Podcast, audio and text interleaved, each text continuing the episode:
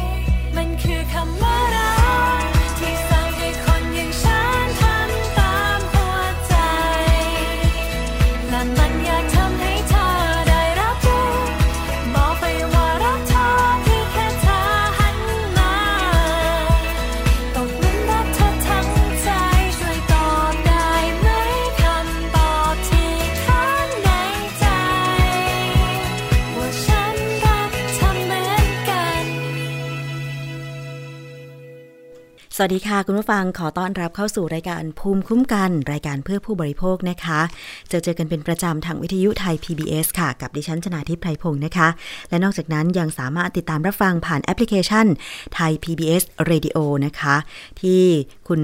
ดาวน์โหลดฟรีไม่มีค่าใช้จ่ายนะคะ ไปติดตั้งที่มือถือของคุณได้เลย แล้วก็ต้องขอบคุณสถานีวิทยุในต่างจังหวัดหลาย ๆ สถานีที่เชื่อมโยงสัญญาณอยู่ในขณะนี้นะคะ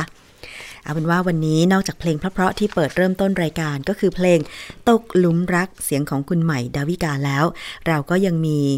เรื่องของผู้บริโภคเต็มที่เลยนะคะ ที่จะมานำเสนอในหนึ่งชั่วโมงต่อจากนี้ไปค่ะ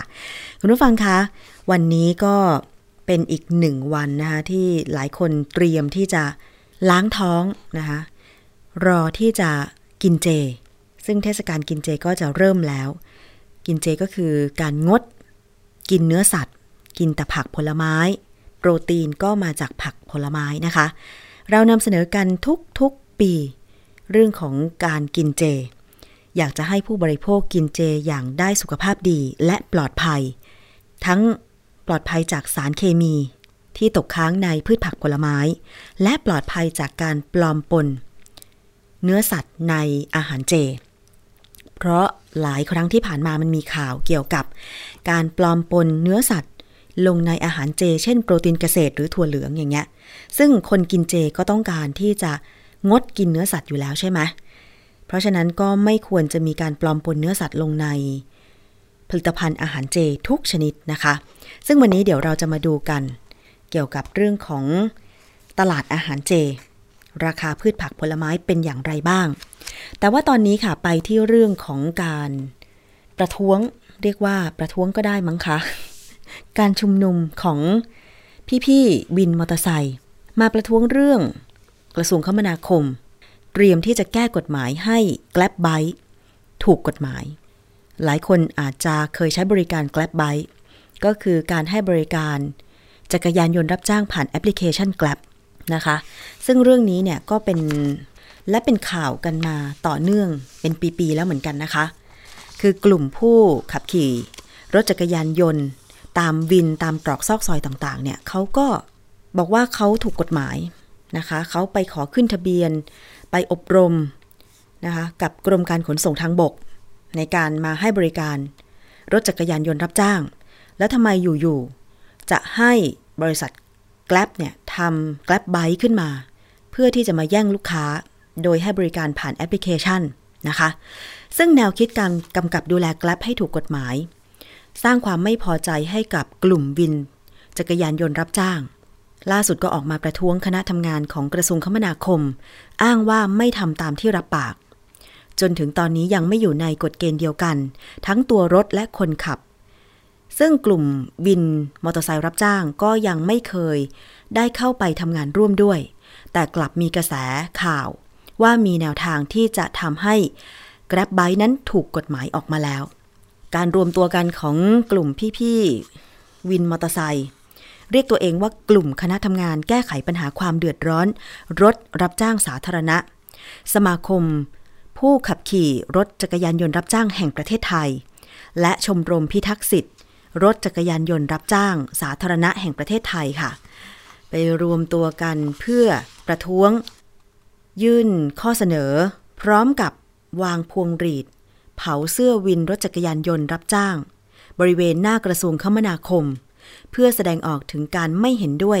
ในการผลักดันให้ Grab Bike ถูกกฎหมายนะคะ นายสันติ ปฏิพานรัฐผู้ประสานงานกลุ่มคณะทำงานแก้ไขปัญหาความเดือดร้อน รถรับจ้างสาธารณะเปิดเผยว่า ผู้ขับขี่ไม่ได้ขัดขวางการจดทะเบียนแอปพลิเคชัน Grab แต่ต้องการให้ Grab ดำเนินการในลักษณะเดียวกัน เช่น มีการตรวจประวัติอาทยากรรม มีใบขับขี่ มีการตรวจสภาพรถ และขนาดของรถต้องไม่เกิน 125 ซีซี อีกทั้งขณะนี้ก็ครบเวลาหนึ่งเดือนตามที่ นายศักสยามชิดชอบ รัฐมนตรีว่าการกระทรวงคมนาคม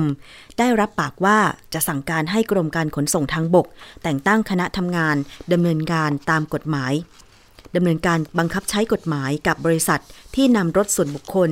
มาให้บริการรับส่งผู้โดยสารผ่านแอปพลิเคชัน โดยมีตัวแทนเขตพื้นที่ของกรมการขนส่งทางบก แล้วก็ตัวแทนผู้ขับขี่ มาพิจารณาหาทางออกร่วมกัน แต่จนถึงขณะนี้ก็ยังไม่มีการแก้ไขปัญหาแต่อย่างใดนะคะ คุณสันติก็อ้างนะคะบอกว่ายังไม่เคยได้รับเชิญให้เข้าร่วมประชุม เพื่อที่จะไปพิจารณาหาทางออกร่วมกัน ในการที่จะผลักดัน Grab Bike ให้ถูกกฎหมายเลยนะคะ นอกจากนี้ก็ยังแสดงความกังวลหลังจากมีกระแสข่าวว่า นายจิรุธวิสารจิตรองปลัดกระทรวงคมนาคม ได้ออกมาให้สัมภาษณ์ว่าได้กำหนดกรอบหลักเกณฑ์การดำเนินการ รวมถึงแนวทางการแก้ไขข้อกฎหมาย ในการที่จะให้รถยนต์ส่วนบุคคลและรถจักรยานยนต์ ส่วนบุคคลป้ายดำสามารถเข้ามาให้บริการเป็นรถสาธารณะ ผ่านแอปพลิเคชันได้ถูกต้องตามกฎหมาย แต่ว่าไม่มีตัวแทนของรถจักรยานยนต์รับจ้างสาธารณะเข้าไป มีส่วนร่วมในการพิจารณาเลยนะคะ ลองไปฟังเสียงของคุณสันติ ผู้ประสานงานกลุ่มคณะทำงาน แก้ไขปัญหาความเดือดร้อน รถรับจ้างสาธารณะค่ะ เรามาคัดค้านเรื่องของการแก้ไขกฎหมายนะครับเพราะเนื่องจากว่า ในที่ประชุมเนี่ยได้มีการตกลงกันแล้วว่าจะให้พวกเราเนี่ยนะครับเข้าไปเป็นคณะกรรมการในการพิจารณาเรื่องนี้นะครับ แต่ผ่านมาแล้วจะสองเดือนเนี่ยครับยังไม่มีการตั้งอนุกรรมการพวกผมเลยนะครับ เข้าไปพิจารณาเรื่องนี้แต่ท่านจีรุเนี่ยครับจีรักเออจีรุดดันประกาศออกมาว่าจะมีการบังคับใช้หรือมีการแก้ไขกฎหมายในสิ้นเดือนนี้นะครับ มีการทดลองใช้นะครับ ถ้าวันนี้พวกผมไม่ออกมาคัดค้านเรื่องนี้ก่อนล่ะ แล้วมันหลุดเข้าไปในสภา ก็แสดงว่าพวกผมจำยอมเรื่องนี้ถูกไหมจึงเป็นที่มาที่เรามารวมตัวกันเพื่อคัดค้านเรื่องนี้นะครับ ค่ะ นอกจากนี้ยังได้ขอความร่วมมือกับกรมการกับกรมการขนส่งทางบก ให้ดำเนินการร้องทุกข์กล่าวโทษกับบริษัทแกลบที่สนับสนุนให้สมาชิกนำรถผิดประเภทมาให้บริการรับส่งผู้โดยสาร ผ่านแอปพลิเคชัน โดยทางกลุ่มผู้ขับขี่รถจักรยานยนต์รับจ้างสาธารณะ บอกว่าจะกลับมาทวงถามความคืบหน้าอีกครั้ง ในเดือนตุลาคม 2562 ด้วยนะคะ ซึ่งผู้ที่ออกมารับเรื่องร้องเรียน กลุ่มผู้ขับรถจักรยานยนต์รับจ้างครั้งนี้นะคะ ก็คือ คุณสุชาติ โชคชัยวัฒนากร ซึ่งเป็นกรรมการผู้ช่วยรัฐมนตรีว่าการกระทรวงคมนาคม และผู้บริหารคนอื่นๆนะคะ ไปฟังรายละเอียดการรับเรื่องร้องเรียนกลุ่ม วินมอเตอร์ไซค์รับจ้างครั้งนี้จากคุณสุชาติกันค่ะ ปัญหาของของของแก๊ปซึ่งมาข้อเรียกร้องนั้น ทางขนส่งเราไม่ได้นิ่งนอนใจ เราได้ดำเนินการมาโดยมีการจับกลุ่มมาตลอด ซึ่งปัญหาที่มาร้องเรียนในวันนี้นั่นนะเราก็รับทราบปัญหา แล้วก็จะนำปัญหาไปแก้ไข ซึ่งทางทางเนี้ยหมอไซค์เนี้ยเขาบอกว่า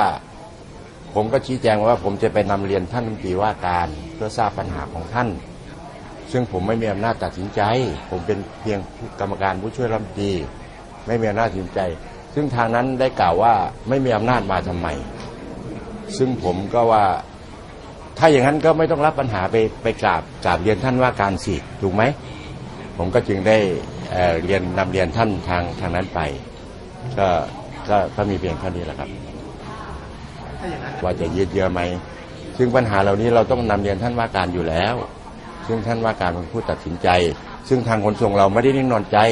ดำเนินการมาตลอด นะที่เขาบอกว่าเอ่อการประชุมคราวที่แล้วเนี่ยเอ่อต้องให้ตัวแทนของแต่ละเขตอะเข้าไปร่วมกรรมการเพราะตอนเนี้ยในส่วนของขนส่งอะยังไม่ได้เรียกเข้าไปประชุมด้วยเลยเข้าเข้าไปเข้าไป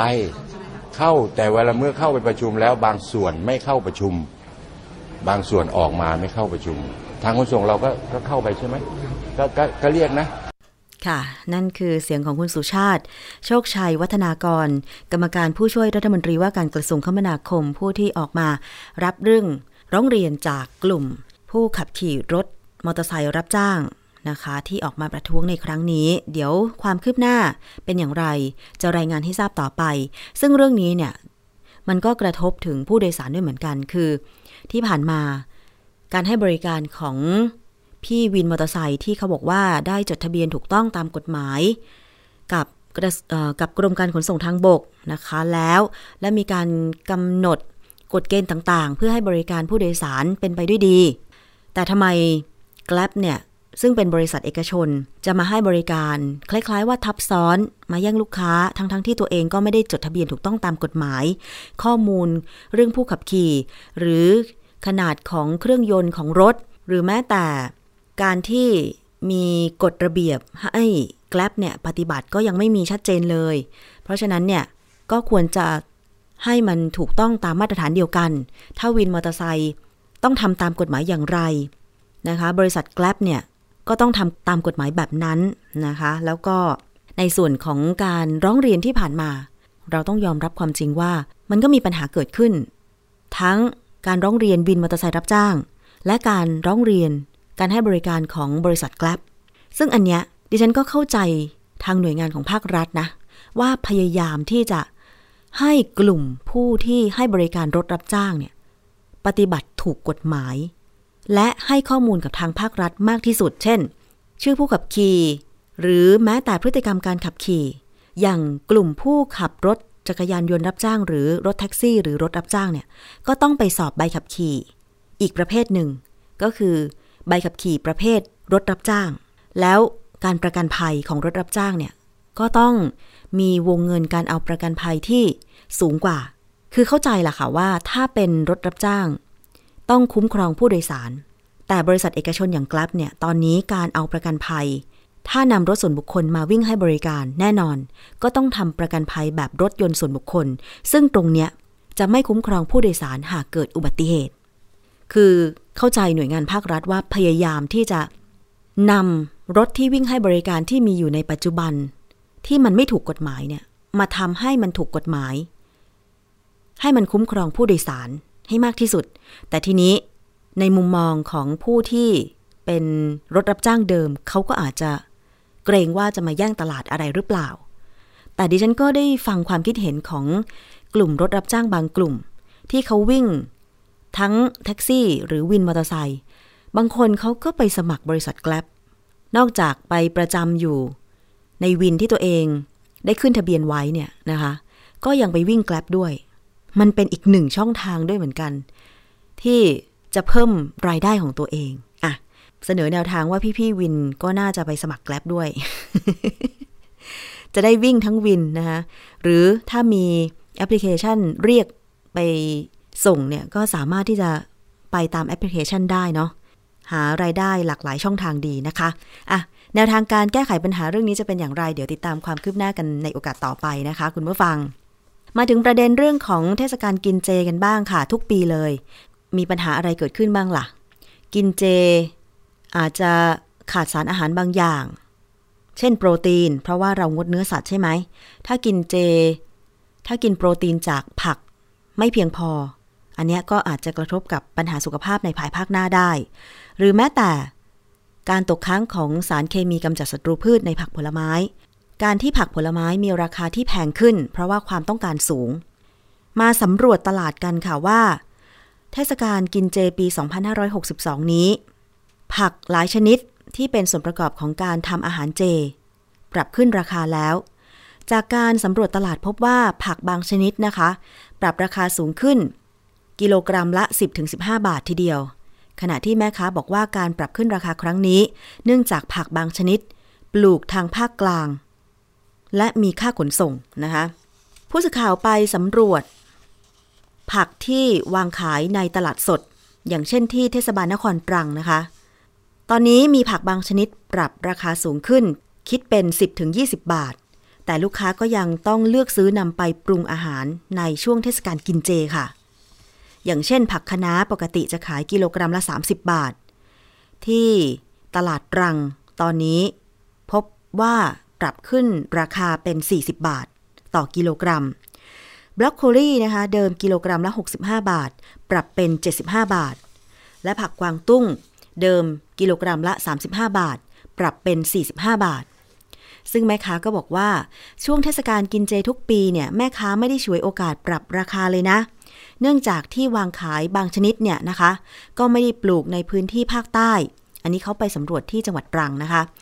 ก็ต้องส่งผักมาจากทางจังหวัดภาคกลางทำให้มีค่าขนส่ง เป็นปัจจัยทำให้ผักมีราคาแพงขึ้นในช่วงนี้ เช่นเดียวกับผักที่ตลาดสดบขสตะกัวป่าจังหวัดพังงาค่ะ พบว่าราคาผักปรับราคาเช่นกัน แต่หลายคนเลือกซื้อเฉพาะผักที่จำเป็นเท่านั้นทำให้ยอดขายช่วงเทศกาลกินเจลดลง ส่วนที่ตลาดสดจังหวัด นครราชสีมานะคะ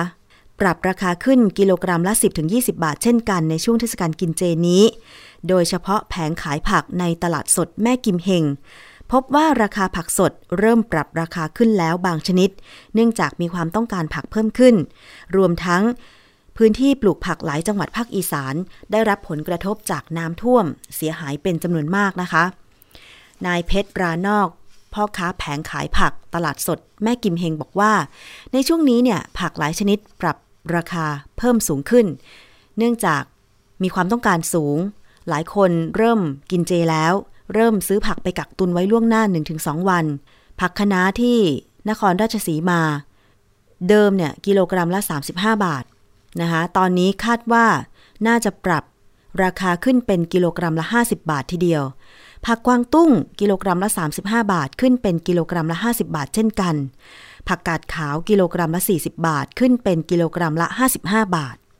อันนี้จะเป็นเฉพาะในช่วงเทศกาลกินเจเนาะก็เข้าใจละค่ะว่าที่ผ่านมาเนี่ยภาคอีสาน มีน้ำท่วมนะคะ ก็อาจจะทำให้แปลงผักได้รับความเสียหายบ้าง และความต้องการก็สูงด้วยนะคะ เพราะฉะนั้น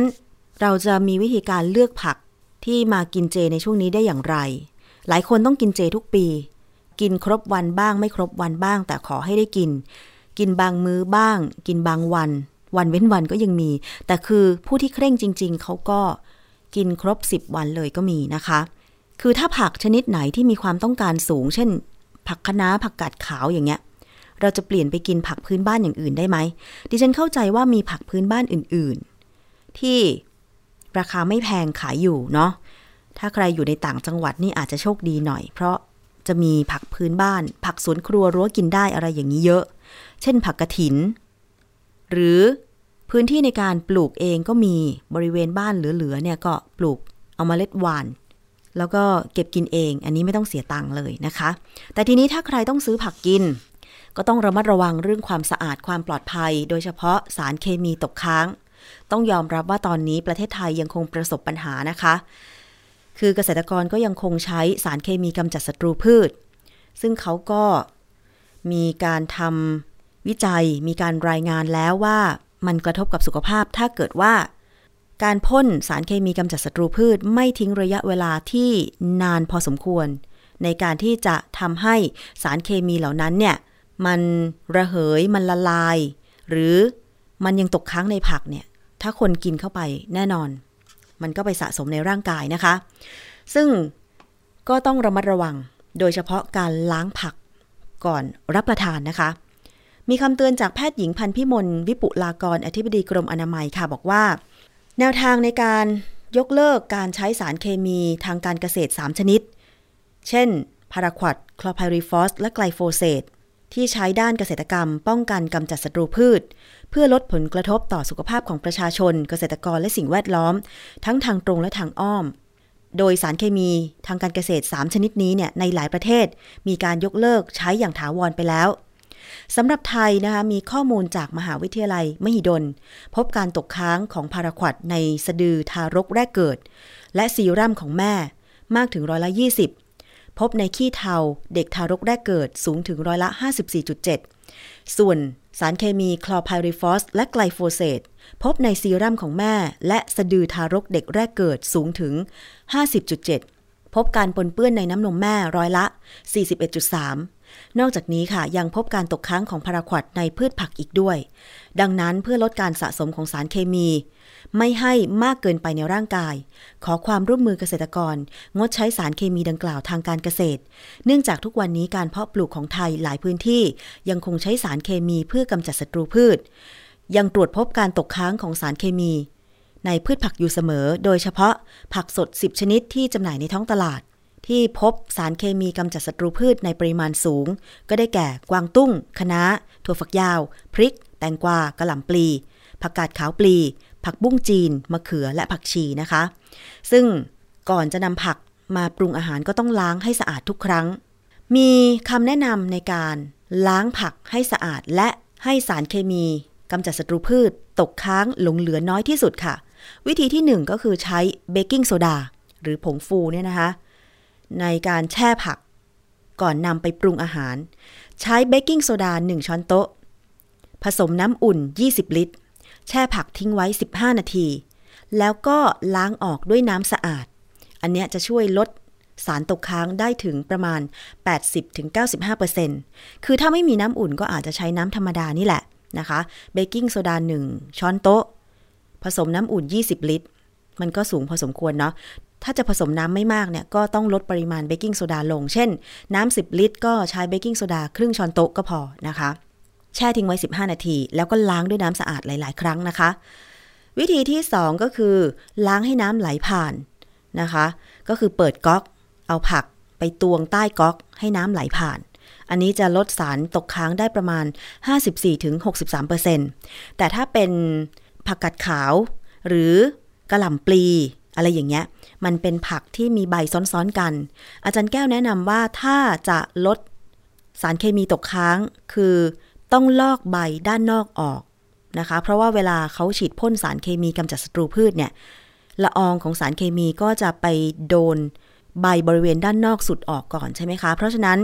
กระลำปลีหรือผักกาดขาวก็ต้องลอกเปลือกด้านนอกออกหลาย ๆ ใบ อย่าไปเสียดายเลยนะคะ ลอกออกหลาย ๆ ใบ อันนี้ก็จะลด ความเสี่ยงในการได้รับสารเคมีที่ตกค้างในผักกาดขาวและกระหล่ำปลีได้มากเลยทีเดียวค่ะ อีกวิธีหนึ่งก็คือ แช่ผักผลไม้ในน้ำส้มสายชู อันนี้ใช้น้ำส้มสายชูประมาณ 1 ช้อนโต๊ะ ผสมกับน้ำ4ลิตร แช่ทิ้งไว้ 10 นาที แล้วก็ล้างออกด้วยน้ำสะอาด จะช่วยลดสารตกค้างได้ประมาณ 29-38%นะคะ หรือจะแช่ด้วยเกลือป่นก็ได้ค่ะ ใช้เกลือป่น 1 ช้อนโต๊ะ ผสมน้ำ4 ลิตร แช่ทิ้งไว้ 10 นาที หลังจากนั้นก็ล้างออกด้วยน้ำสะอาด ลดการตกค้างได้ประมาณ 27-38%เป็นข้อมูลมาจากสำนักงานคณะกรรมการอาหารและยา หรืออยนะคะ ยังไงก็อย่าลืมล้างผักก่อน แนะนำพ่อค้าแม่ค้าที่ปรุงอาหารสำเร็จขายด้วยค่ะ ไม่ว่าจะช่วงเทศกาลกินเจ หรือเทศกาลไหนๆพ่อค้าแม่ค้าที่ปรุงอาหารประจำก็คงพอทราบว่า ต้องปรุงอาหาร ขายลูกค้าแบบที่เราจะกิน คือจะต้องล้างผักให้สะอาด ดิฉันเคยสังเกตบางทีนะ ร้านอาหารตามสั่ง ไปสั่งเมนูแล้วก็ยืนรอเนี่ย บางทีเขาเอาผักออกมาจากถุงที่เขาไปซื้อมาจากตลาดอะค่ะแล้วเขาเอาแช่น้ำจุ่มจุ่มจุ่มแล้วก็สะบัดทีหนึ่งแล้วก็เอามาหั่นทำกับข้าวให้เรา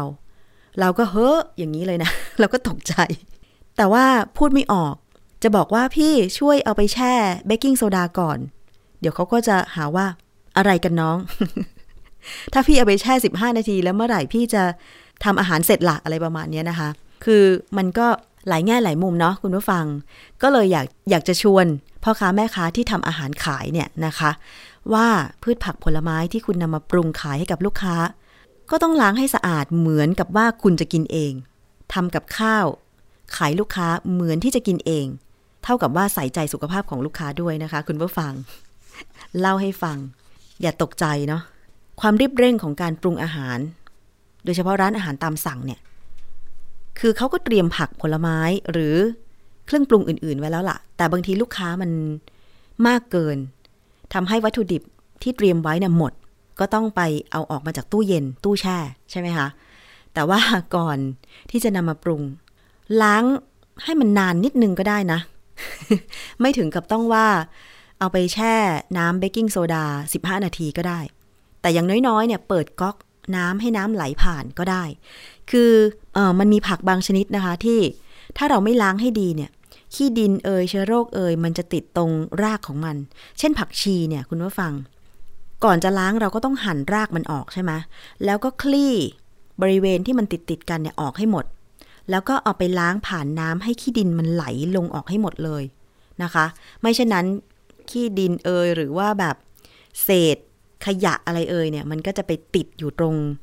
รากของผักชีนะคะ ซึ่งรากผักชีเนี่ย คนไทยเราก็ไม่ทิ้งนะ เราก็เอาไปทำเป็นเครื่องปรุง เครื่องแกงอื่น ๆได้ รากผักชีนี่ให้กลิ่นหอม ดับคาวได้ด้วยนะคะ โดยเฉพาะใครที่ชอบกินประเภท เนื้อหมัก เนื้อย่างเนี่ย ก่อนจะย่างก็ต้องเอาเนื้อไปหมัก ซึ่งก็ต้องตำรากผักชีพริกไทย อะไรอย่างเงี้ยหมักลงไปก่อน ซึ่งอาจารย์แก้วเคยบอกว่า การที่คนไทยมีเมนู อาหารที่ใช้สมุนไพรหมักก่อน มันจะทำให้สารอาหารในสมุนไพรเนี่ยนะคะ ไปช่วยลดความเสี่ยง ในการที่จะก่อให้เกิดโรค เช่นโรคมะเร็ง เพราะอย่างเนื้อย่างเนี่ยเราก็รู้ว่า พอเอาไปย่างมันก็เกิดควัน แล้วมันมีรอยไหม้ซึ่งรอยไหม้เหล่านั้นเนี่ยมันคือสารก่อมะเร็ง ซึ่งถ้า เรากินไปโดยที่ไม่กินผักตาม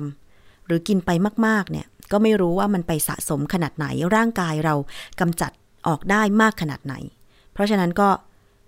ใช้สมุนไพรเช่น รากผักชีพริกไทยและอื่นๆ หมักเข้าไปก่อน สารอาหารในสมุนไพรมันจะช่วยลด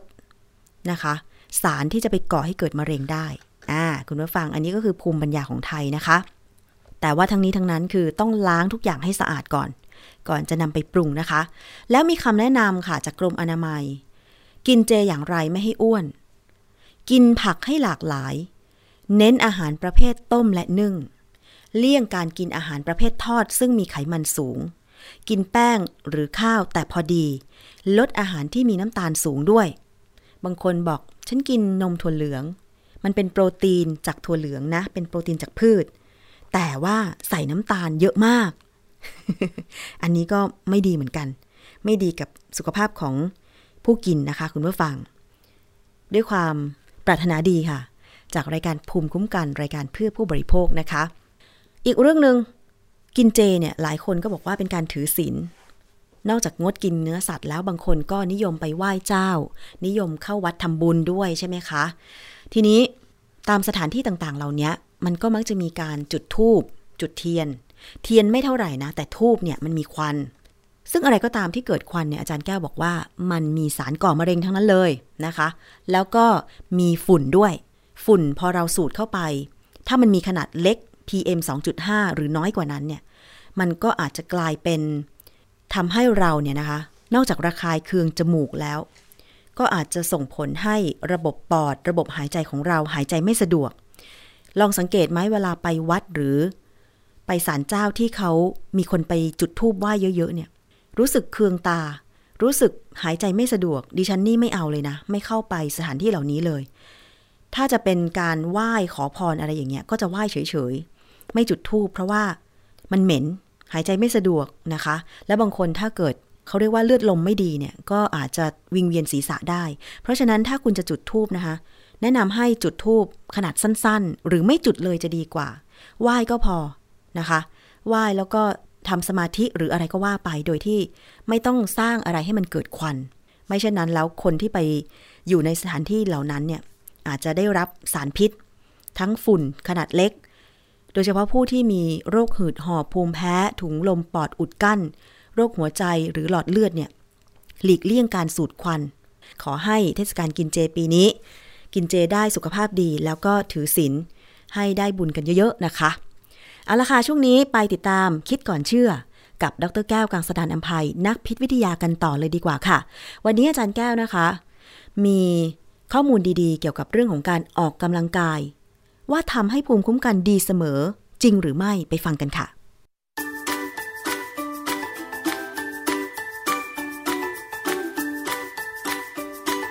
ช่วงคิดก่อนเชื่อ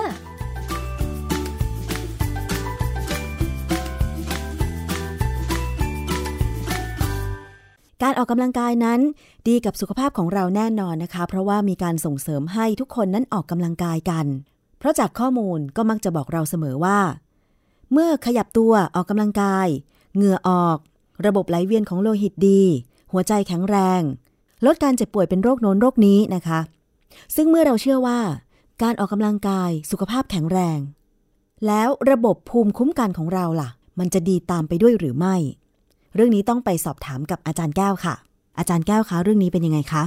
ครับคือเรื่องการออกกำลังกายเนี่ยนะ ผู้ใหญ่ก็สอนมาครูก็สอนมาว่าทำเพื่อสุขภาพดีค่ะ แต่จริงๆแล้วเนี่ย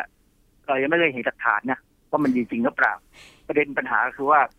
มันมีนักกีฬาอยู่สองคนที่ผมชอบอะนะค่ะ คือคนหนึ่งคือเออสมพลครูเกษมกิจที่เขาเป็นนักแบดมินตันทีมชาติไทยนะแล้วก็อีกคนคือลีชองเวย คือทั้งสองคนเนี่ยเล่นกีฬาแบบอาชีพอะเพราะค่ะฉะนั้นเล่นอาชีพนี่มันเครียดกว่าเล่นสบายๆอย่างเราอะนะเพราะว่าตอนหลังอะพอเขาอายุมากๆเนี่ยสามสิบกว่าเนี่ยเขามีปัญหาสุขภาพร่างกายอือฮึ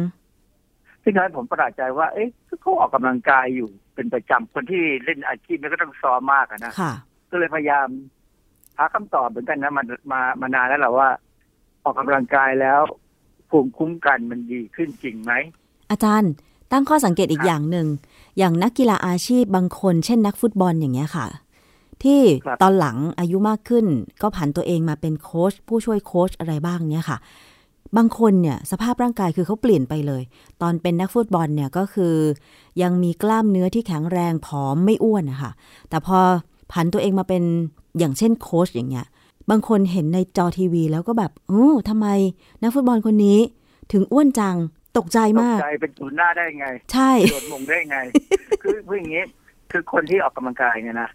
ร่างกายเนี่ยมันฝึกที่จะใช้กำลังเยอะค่ะร่างกายเนี่ยจะมีเขาเรียกว่ามีเมตาบอลิกเรทสูง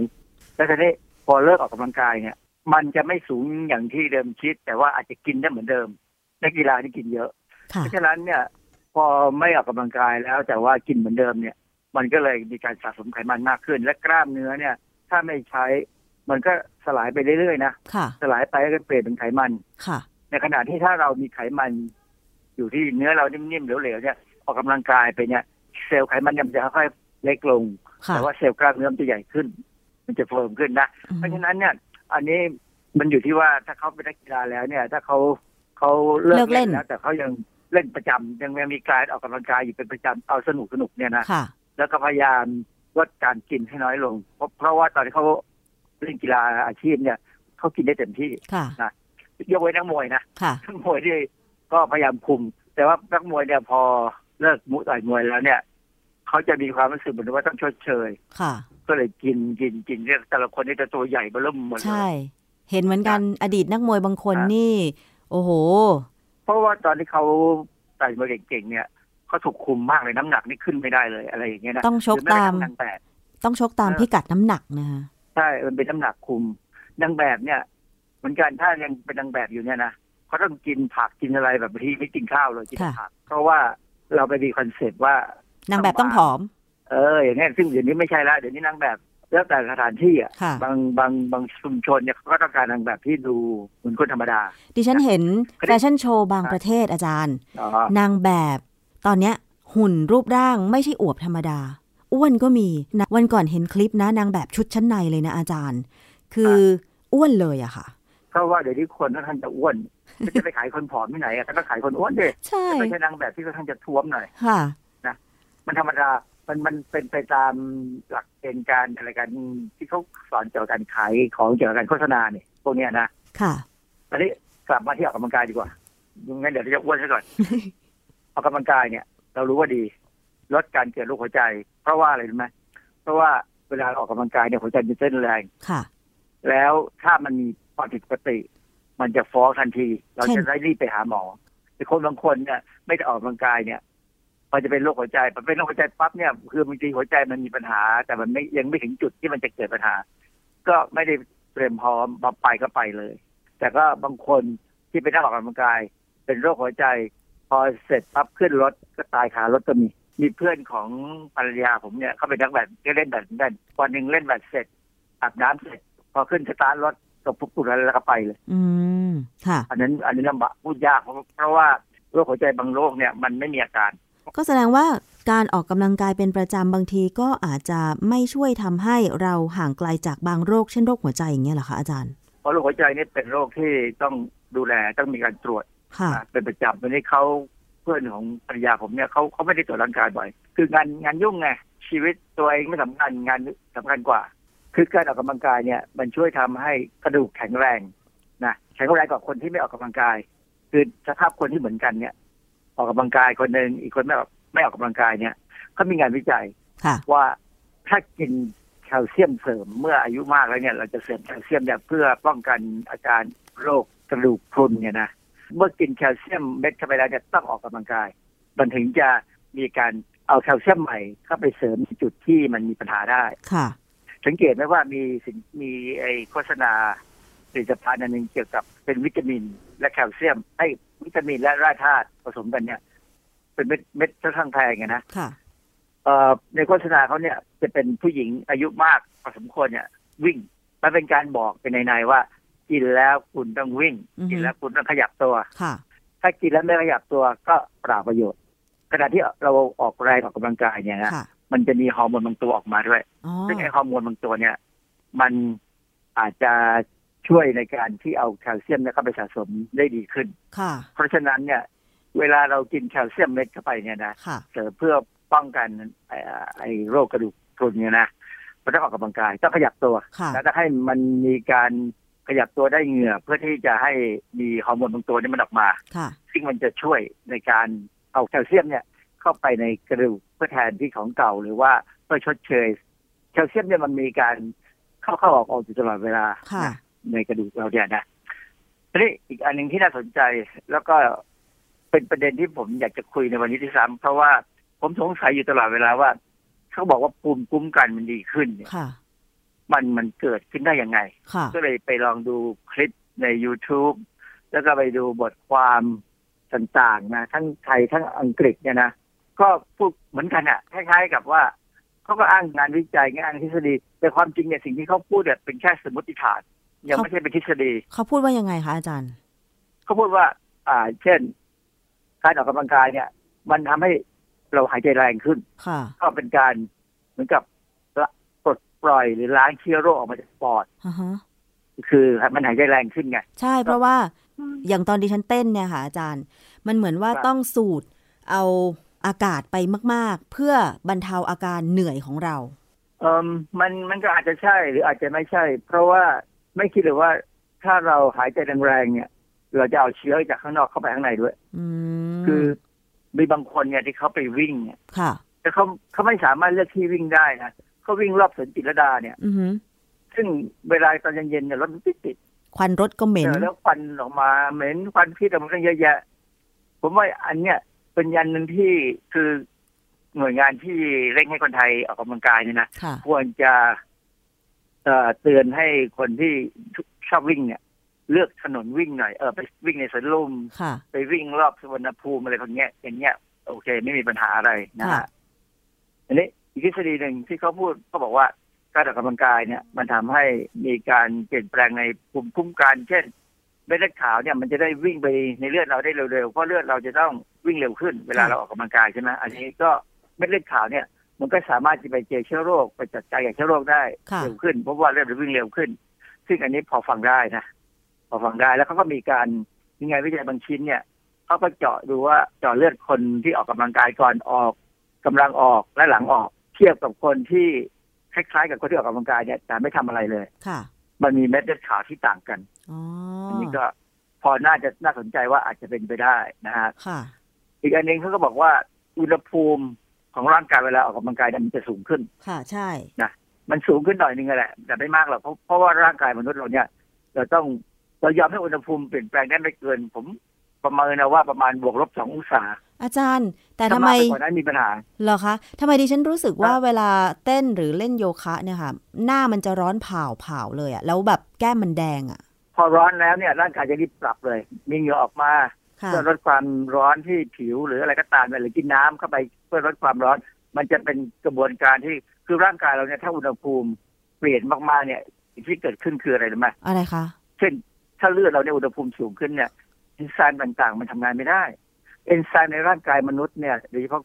เอ่อหลายจับหลายตำแหน่งเนี่ยค่ะต้องการอุณหภูมิประมาณ 37 องศานี่แหละค่ะมากไปกว่านั้น สูงเกินไป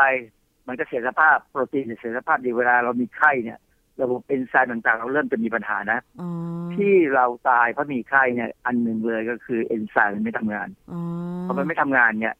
ร่างกายมันก็อยู่ไม่ได้ค่ะ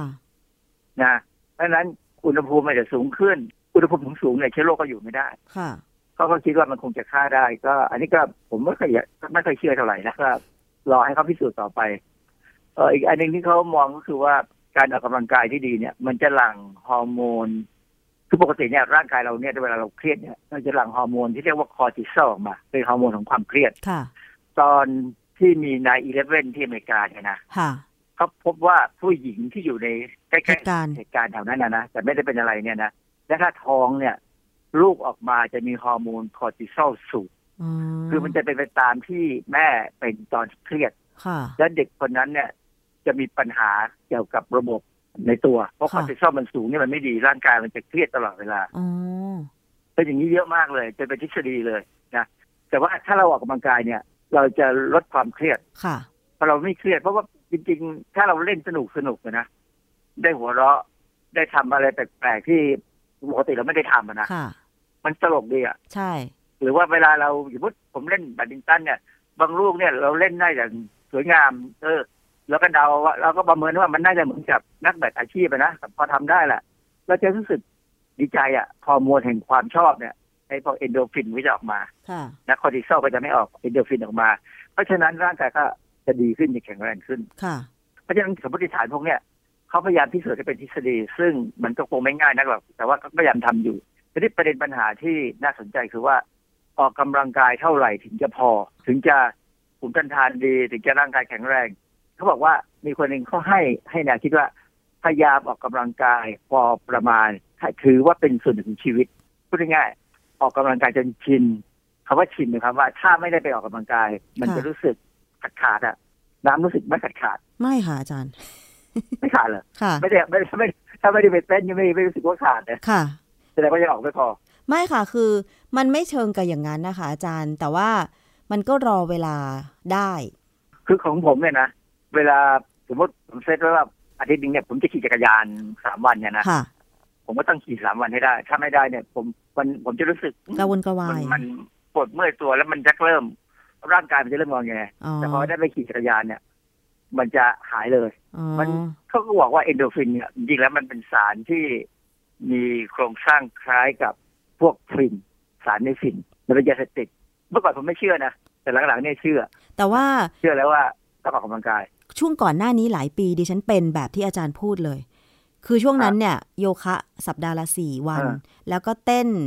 ลีลาดอีกอะไรอ่าอย่างเงี้ย แล้วพอวันไหนไม่มีโยคะ เราก็โหยหาว่าเราอยากจะไปโยคะ แต่ว่า ระยะเนี้ยที่ออกกำลังกายด้วยการเต้นสัปดาห์ละสองวันเนี่ยค่ะ ไม่ถึงกับโหยหาว่าเมื่อไหร่จะถึงวันเต้น อยากจะเต้น แต่ว่าความปวดเมื่อยมันมีปกติค่ะอาจารย์นี่แหละ คือมันมันชักเริ่มมีปัญหาแล้วคือคือเวลาผมปวดเมื่อยตัวเนี่ยถ้าขี่จักรยานแล้วมันหายเมื่อยค่ะ เพราะว่าร่างกายมันได้ ให้เลือดมันได้วิ่งอือฮึไอ้ไอ้ ความปวดเมื่อยเนี่ยมันเกิดเพราะว่ากรดแลคติกที่มันอือฮึสะสมที่กล้ามเนื้อจุดไหนก็แล้วแต่ถ้าค่ะสะสมตรงไหนก็เมื่อยตรงนั้น แต่ว่าพอเราออกกำลังกายได้เลือดได้วิ่งเร็วๆขึ้นเนี่ย มันก็จะกระจายเลือดไปตามเส้นเลือดออกซิเจนนะเม็ดเลือดแดงก็จะพาไปที่ตำแหน่งที่มีแลคติก แล้วก็จากนั้นก็จะมีการเอาแลคติกเนี่ยไปใช้เป็นพลังงานใหม่ได้ค่ะก็เป็นการทำให้ลดความเมื่อยนะดังนั้นเนี่ยเวลาเราเมื่อยก็ถึงให้ใช้ไอ้พวกบาล์มมันนวด ให้มันร้อน เวลาร้อนเนี่ยเส้นเลือดมันจะขยายก็ออกซิเจนจะไปเยอะขึ้นค่ะแต่ว่าการใช้อะไรนวดเนี่ยมันก็ไม่ค่อยดีหรอกเพราะมันทำให้ผิวเราแห้ง เพราะฉะนั้นดีง่าย ๆ ก็คือขยับตัวอือฮึนะฮะวิธีออกกำลังกายง่าย ๆ คือผมก็ไม่ได้เคยนึกว่ามันจะใช่นะปรากฏว่าคือการปั่นจักรยานหรือเดินอาทิตย์ละสามสิบครั้งเนี่ยค่ะเอาประมาณหนึ่งชั่วโมงเนี่ย เป็นวิธีที่ปลอดภัยที่สุดอือฮึนะไม่ใช่วิ่งนะเพราะวิ่งเนี่ยพออายุมากขึ้น น้ำหนักที่ลงไปบนที่เข่ากับที่ข้อเท้าเนี่ย มันจะมันจะอาจจะทำให้เกิดปัญหาเจ็บขึ้นมาได้ค่ะเพราะฉะนั้นถ้าเราขี่จักรยานเนี่ย คือผมขี่จักรยานเนี่ยผมก็เจ็บนิดนิดหน่อยนะหลังหลังเข่าเอ็นมันจะมีปัญหา เพราะว่าตีแบดเนี่ยจริงๆตีแบดเนี่ยเป็นกีฬาที่น่ากลัว แต่มันสนุกดีค่ะคือผมก็พยายามขี่จักรยานเพื่อให้ขามันแข็งแรงขึ้นซึ่งได้ผลนะเราสามารถเล่นแบบได้เป็นชั่วโมงทีนี้การเดินก็ดิ ผมก็ยังนึกอยู่ว่าอีกสักห้าหกปีเนี่ยถ้าผมทำอะไรไม่ไหวผมก็จะเดินเพราะผมเห็นคนเขาเดินในหมู่บ้านเนี่ยคนสูงอายุเนี่ยเขาก็เดินกันเยอะนะถ้ายังหนุ่มสาวอยู่ก็ไปสถานที่ออกกำลังกายซะวันเว้นวันวันเว้นวันนี่ก็มันต้องทำให้ได้ ถ้าทำได้เนี่ย มันก็จะเป็นประโยชน์ค่ะทีนี้ถ้าออกกำลังกายมากเกินไปเป็นไงยังไงคะปรากฏว่ามันมีงานวิจัยหลายชิ้นเลย แล้วก็มีคนพูดมากเลยในในคลิปว่าออกกำลังกายมากเกินไป เช่น เวลาซ้อมหนักๆเนี่ยภูมิต้านทานมันตกนะเหรอคะ คือมัน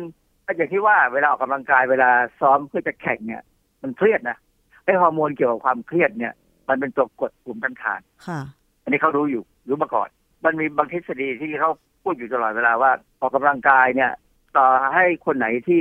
อย่างนักกีฬาที่เขาเล่นเล่นหนักมาแล้วเนี่ยแล้วก็เล่นหนักมาประจำซ้อมมาประจำเนี่ยค่ะร่างกายมันควรจะดีขึ้นมันจริงไม่ใช่อะพวกนี้ภูมิต้านทานจะต้องแย่ลงยกเว้นแต่ว่าเขาดูแลร่างกายดีเช่น หลังจากออกกำลังกายแล้วเนี่ยต้องวอร์มดาวน์ให้ดีแล้วไม่หนาว เพราะถ้าหนาวเนี่ย ถ้าภูมิต้านทานช่วงที่มันลดลงมาเนี่ยหนาวไม่ได้ถ้าหนาวเนี่ยโอกาสจะเป็นหวัดเนี่ยเยอะมากเลย อืมเพราะฉะนั้นนักกีฬา เวลาเล่นเล่นๆอยู่ พอพอไม่ได้เล่นอย่างอย่างมุดเราดูวอลเลย์บอลเนี่ย พอออกจากสนามปั๊บเนี่ยมันเป็นคือเขาเปลี่ยนตัวลงไปเล่นเนี่ยอีกทุกคนจะต้องเอาเสื้อ warm มารีบใส่ค่ะ ไม่ใช่ว่าแอร์ห้องมันแอร์มันหนาวมากอะไรอะไรหรอก แต่ว่าเขาจะต้องไม่หนาว เพราะถ้าหนาวเมื่อไหร่เนี่ยเขาจะมีปัญหาเป็นหวัดทันที อืมค่ะอะไรแบบเนี้ยคือคือมันก็เป็นการพิสูจน์ว่า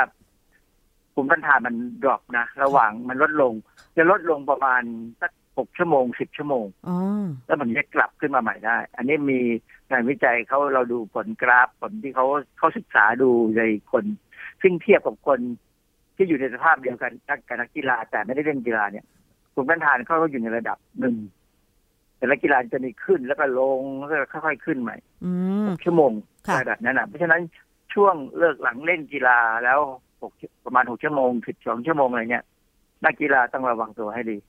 ผมผมมีปัญหาพอสมควรนะเพราะว่าพอผมเล่นแบดเสร็จแล้วปั๊บเนี่ย ผมมักจะต้องรีบอาบน้ำอะ ซึ่งถ้าวันช่วงหน้าหนาวเนี่ย ผมจะต้องทำตัวให้หายหนาวก่อนแล้วเข้าไปอาบน้ำอืมเพราะว่าสนามแบดเขาไม่มีน้ำอุ่น แต่ว่าถ้าหนาวมากๆผมก็เช็ดตัวแล้วกลับบ้านอะ เพราะฉะนั้นเนี่ยคือการออกกำลังกายถ้าสมมติว่าเป็นนักกีฬาออกเป็นประจำแล้วก็ใช้แรงอย่างหนักเนี่ยคือหลังจากออกกำลังกาย ภูมิคุ้มกันมันจะตกลง กว่ามันจะฟื้นตัวได้ก็ใช้เวลาหลายชั่วโมง เพราะฉะนั้นหลังออกกำลังกายทางที่ดี ควรจะทำให้ร่างกายไม่หนาวใช่ไหมคะให้อบอุ่นไว้ก่อน ให้อบอุ่นไว้ก่แล้อวนถ้าอยากอาบน้ำก็เช็ดตัว มันก็มันก็สะอาดเลยครับจริงเช็ดตัวเนี่ยบางครั้งอะ สะอาดกว่าอาบด้วยซ้ำเพราะว่าเราเราเช็ดผ้าชุบน้ำแล้วเราเช็ดด้วยด้วยแรงขัดอะแต่อย่างดิฉันเนี่ยบางทีอาจารย์เต้นเป็นชั่วโมง เหงื่อมันออกเยอะมาก แล้วรู้สึกว่าผิวมันก็ร้อนแบบเผาเผาๆเลยนะคะ ในระหว่างที่เต้นอยู่ก็อาจจะพักเข้าห้องน้ำสักนาทีสองนาที แล้วก็เอาน้ำลูบหน้าลูบแขนอย่างเงี้ยทำถูกไหมคะตอนนั้นไม่มีปัญหาเพราะมันไม่ได้ไปที่หน้าอกไอ้บริเวณที่มีปัญหามักจะเป็นบริเวณที่เป็นหน้าอกค่ะ ท้องส่วนเนี้ยจะเป็นส่วนที่ไม่ควรจะหนาว อ๋อ บางทีเคยคิดว่าอุ้ยมันร้อนมากเลย เหงื่อก็ออกเหม็นก็เหม็น นึกอยากจะกระโดดน้ำอย่างเงี้ยอาจารย์แต่ไม่เคยได้กระโดดสักทีนะเช็ดตัวก่อนเช็ดตัวเช็ดตัวมันก็เหงื่อไปแล้วค่ะ แล้วก็เอาน้ำอ่าถ้าไม่ไม่ไหวจริงก็เอาผ้าชุบน้ำเช็ดค่ะอีกทีหนึ่งแล้วก็เช็ดผ้าเอาผ้าแห้งเช็ดให้แห้งแล้วหลังออกกำลังกายนานเท่าไหนถึงจะอาบน้ำได้ สิบนาทีก็ได้แล้ว แต่ว่าถ้ามันแห้งนะถ้าอุณหภูมิเรากลับลงมาเหมือนเดิมนะเราไม่รู้สึกว่าร้อนนะค่ะไม่มีเหงื่อออกมา ประเด็นคือที่ผมยังนึกว่ามันยังผมก็ยังเสี่ยงอยู่ก็คือว่าบางครั้งเนี่ยค่ะไปอาบน้ำแล้วอาบเสร็จแล้วเหงื่อยังออกอยู่อะฮะไอ้เนี่ยคือสัญญาณไม่ดี สัญญาณไม่ดีใช่ไหมคะไม่ดีคืออาบแล้วต้องต้องไม่มีเหงื่อออกยกเว้นหน้าร้อนในเมืองไทยนะอีกเรื่องหนึงนะอ๋ออยู่บ้านเนี่ยบางทีมันร้อนมากๆอาบเสร็จเหงื่อออก อันนี้ธรรมดาเพราะอะไรแต่อาถ้กำจาลัรงย์กายแล้วเนี่ยต้องระวังฮะเพราะอะไรอาจารย์ หลังอาบน้ำเหงื่อยังออกมันเป็นเพราะอะไรอุ๊ยอันนี้แย่นะ อันนี้แสดงว่าระบบระบบระบายความร้อนในร่างกายเริ่มแย่แล้วค่ะ อาจจะมีปัญหาบางอย่าง ค่ะ ถ้าเป็นบ่อยๆต้องไปหาหมอ เพราะว่าจริงๆเนี่ยเวลาออกกำลังกาย พอตัวร้อนมากๆเนี่ยเส้นเลือดมันต้องขยาย ขยายออกขยายในขณะที่ขยายเนี่ยความดันโลหิตเราจะลดลงนะค่ะเพราะฉะนั้นแต่ว่าจริง ๆ ความร้อนมันก็จะค่อยระบายออกจากเส้นเลือดเนี่ยไปสู่ผิวหนังค่ะแล้วระเหยแล้วเป็นเหงื่อพอเป็นเหงื่อ เหงื่อก็จะระเหยระเหยเนี่ยระหว่างที่เหงื่อระเหยเนี่ยมันจะนำความร้อนออกไปจากร่างกายทำให้บริเวณผิวหนังเนี่ยเย็นลง คืแต่อถ้าบางคนเนี่ยเหงื่อออกไม่หยุดเหงื่อออกไม่หยุดนี่คือมีปัญหาอ๋อแสดงว่ายังมีความร้อนอยู่ในร่างกายสะสมอยู่มากงี้ใช่ไหมคะเราต้องลดความร้อนไงร่างอืมร่างกายต้องปรับความร้อนลงมาที่ 37 ให้ได้ค่ะบวกลบไม่เกินหนึ่งแค่ไป 38 เราก็รู้สึกร้อนแย่แล้ว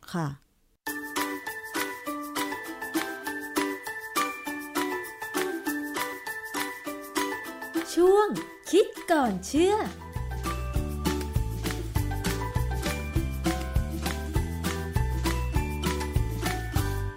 และนี่ก็คือช่วงคิดก่อนเชื่อกับดรแก้วกังสดานนภัยนักพิษวิทยานะคะ เรื่องของการออกกำลังกายค่ะ ออกแต่พอดี แต่ไม่ควรที่จะละเลย ไม่ออกกำลังกายเลยนะคะ